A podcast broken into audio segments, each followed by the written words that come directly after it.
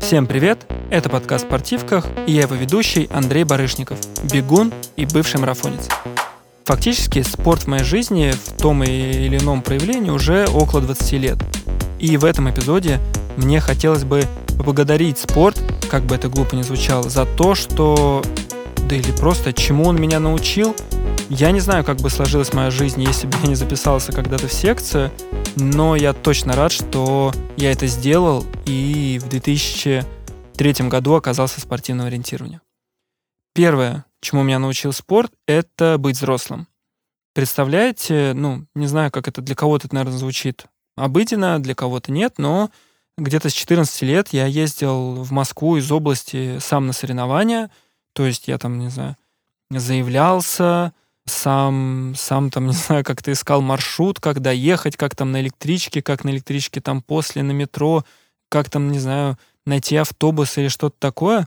А с 16, чтобы вы понимали, мы там уже с друзьями своими как раз-таки ездили на спортивные сборы, ну, по России. То есть это для меня это была прям вот такая школа взросления, то есть когда ты без родителей, ты сам решаешь, там, да, родители могут что-то посоветовать, но в основном ты сам определяешь, в какое место ты точно едешь, там, где ты там будешь жить, как ты там будешь питаться, на что ты там будешь питаться, ну, как бы где эти деньги найти.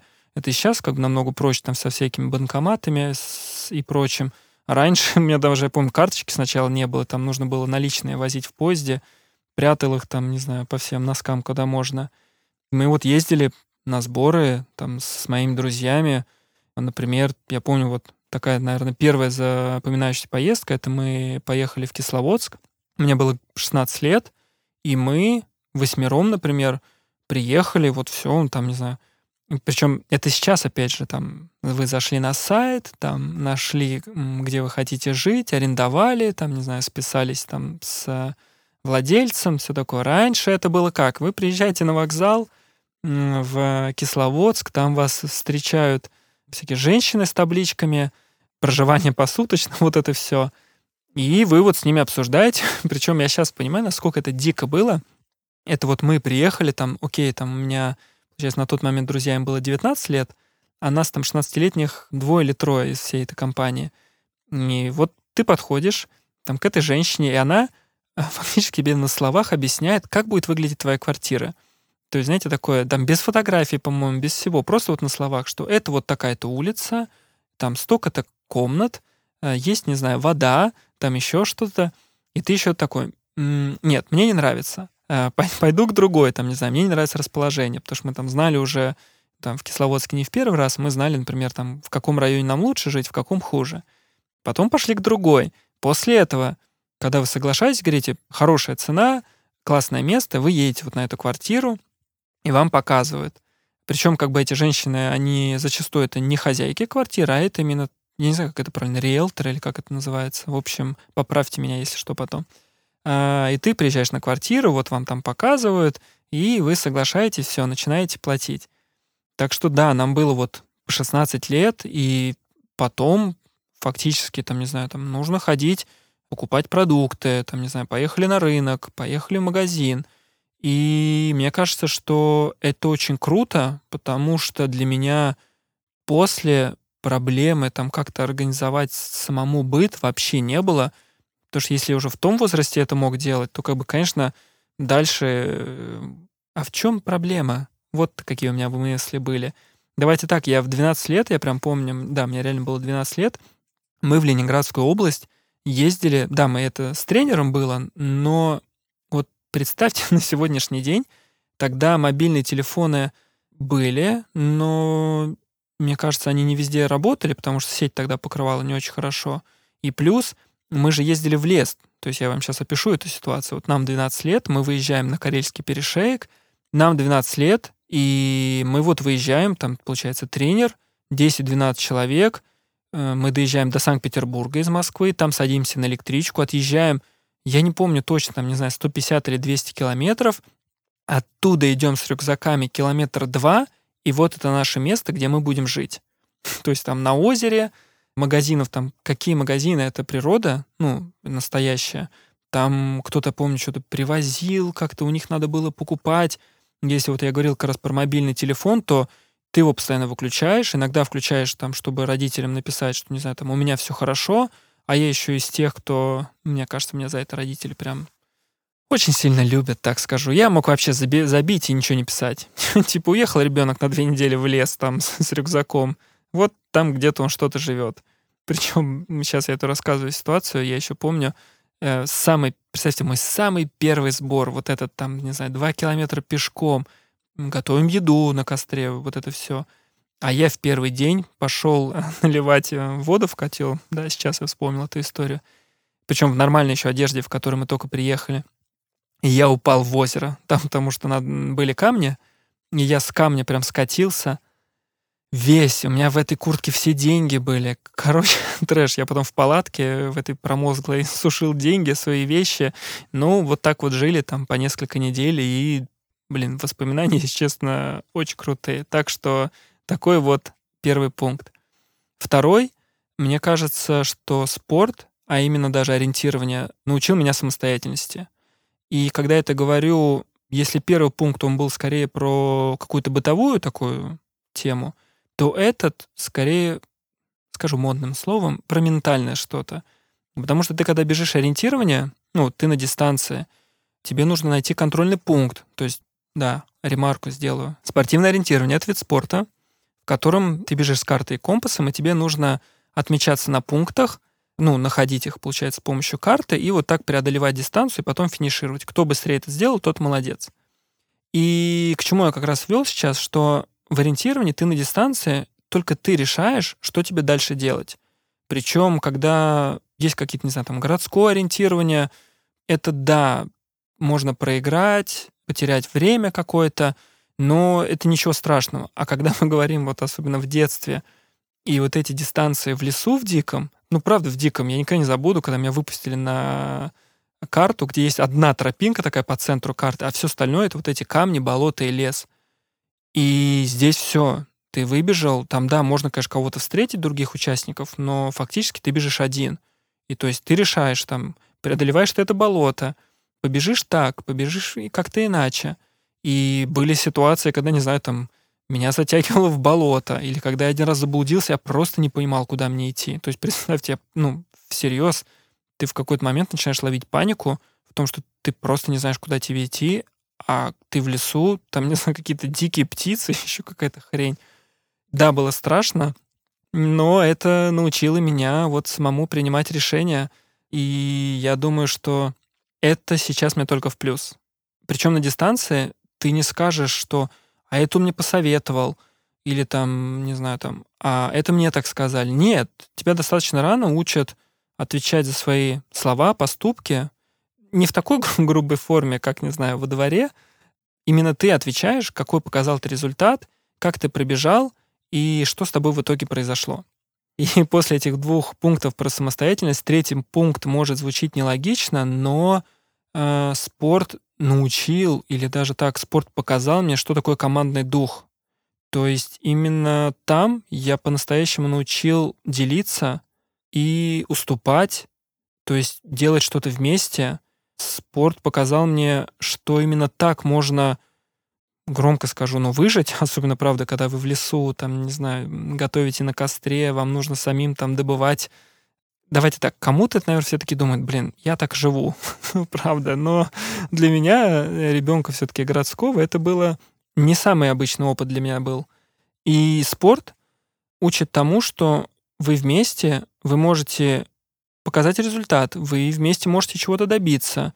То есть, да, будь это какой-то личный старт или эстафета, но совместная подготовка учит вас объединяться. Или, опять же, вот когда мы говорим про быт — это же то самое, ну как бы там без какого-то командного духа, ну просто не выжить.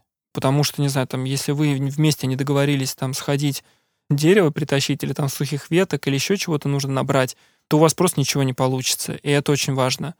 И когда я говорю про командный дух, это в том числе про подготовку, что вам нужно готовиться вместе. Это и про поддержку. Да, есть тренер, но я во многом очень благодарен именно своим друзьям, даже просто каким-то там ребятам, которые мне показывали, объясняли, как сделать это, как сделать так. Я также старался. То есть здесь всегда вопрос про взаимовыручку, причем не такую на уровне, что, а, вот он мне помог, значит, я ему должен помочь. Нет, это, мне кажется, хрень полная, она не работает.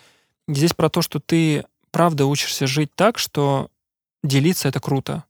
И мне кажется, что я до того, как пришел в спортивную секцию, мне кажется, да я даже вздохнул, мне кажется, что я этого не умел.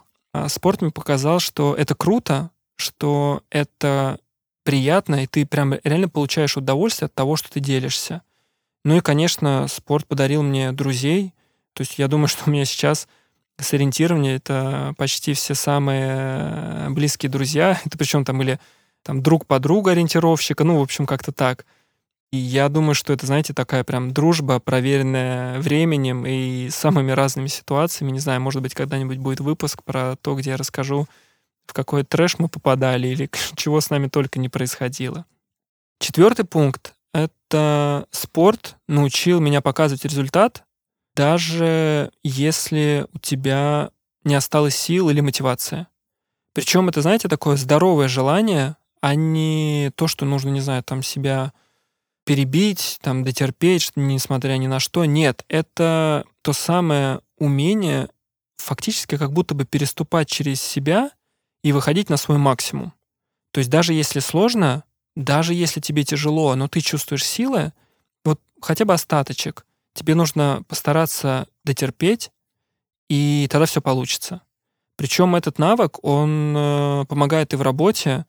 Бывают такие ситуации, когда нужно сдать не знаю, там, проект, причем от тебя все его ждут, а у тебя уже мало сил, но ты понимаешь, что от этого зависит очень многое.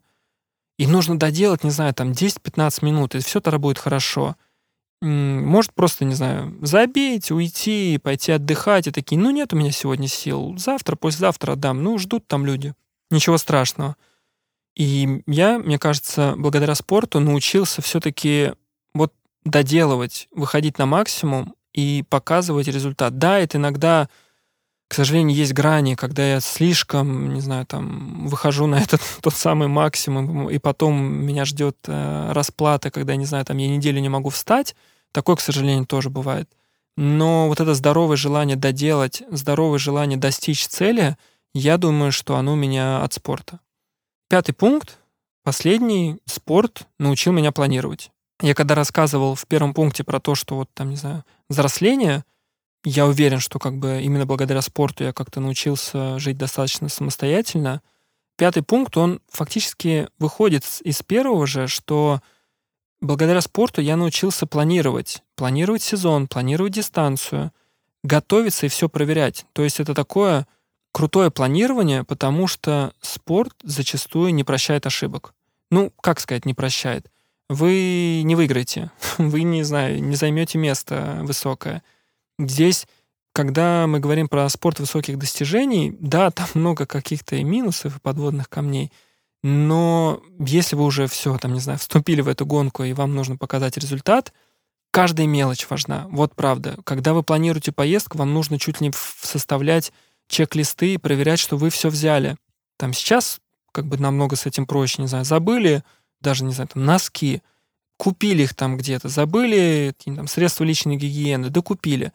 А раньше, вот когда там в детстве мы куда-то ехали, ты это мог обнаружить где-то, блин, какой-нибудь хрен знает лагере, в котором там магазина-то нет нормального. И если ты что-то забыл, то все. Или вот как раз-таки тебя, опять же, там, не знаю, выручат твои друзья, или если, не знаю, ты забыл кроссовки, в которых тебе бежать, а у тебя только у одного такого, не знаю, там размер обуви, то ты остался без обуви. Вот тебе привет на следующий твой э, сбор или на следующий твой старт. И спорт, правда, научил планировать, даже вот, чтобы вы поняли, не завязанный шнурок или там, не знаю, там что-то такое, там, не знаю, не, не взяли скотч, которым там нужно там тот самый шнурок завязать. И все, вы можете проиграть, не знаю, первенство России. Это реально звучит, наверное, может быть, слегка как-то высокопарно, но это реально так. Потому что если какая-то мелочь у вас не сработала, то все было зазря. И я думаю, что в жизни мне сейчас это очень помогает при планировании там тех же, не знаю, там каких-то съемок, которые мы проводим, при планировании просто, не знаю, когда мы там нужно создать контент или что-то такое, то самое планирование и продумывание до мелочей, я думаю, что оно у меня от спорта. Потому что когда ты в детстве уже научился создавать себе, не знаю, там, поездку, сам покупать билеты, проверять, во сколько ты будешь, а если запасной вариант, давайте так, там нужно же было еще об этом думать, чтобы добраться, у тебя может не быть интернета, значит, нужно подумать, а что будет со мной, если не будет интернета? Вот это все-все-все-все. Да, мне кажется, что у меня это чуть-чуть, кажется, до задротства дошло, но я не жалуюсь. Мне кажется, мне планирование помогает в жизни. Это были мои пять пунктов, чему спорт научил меня.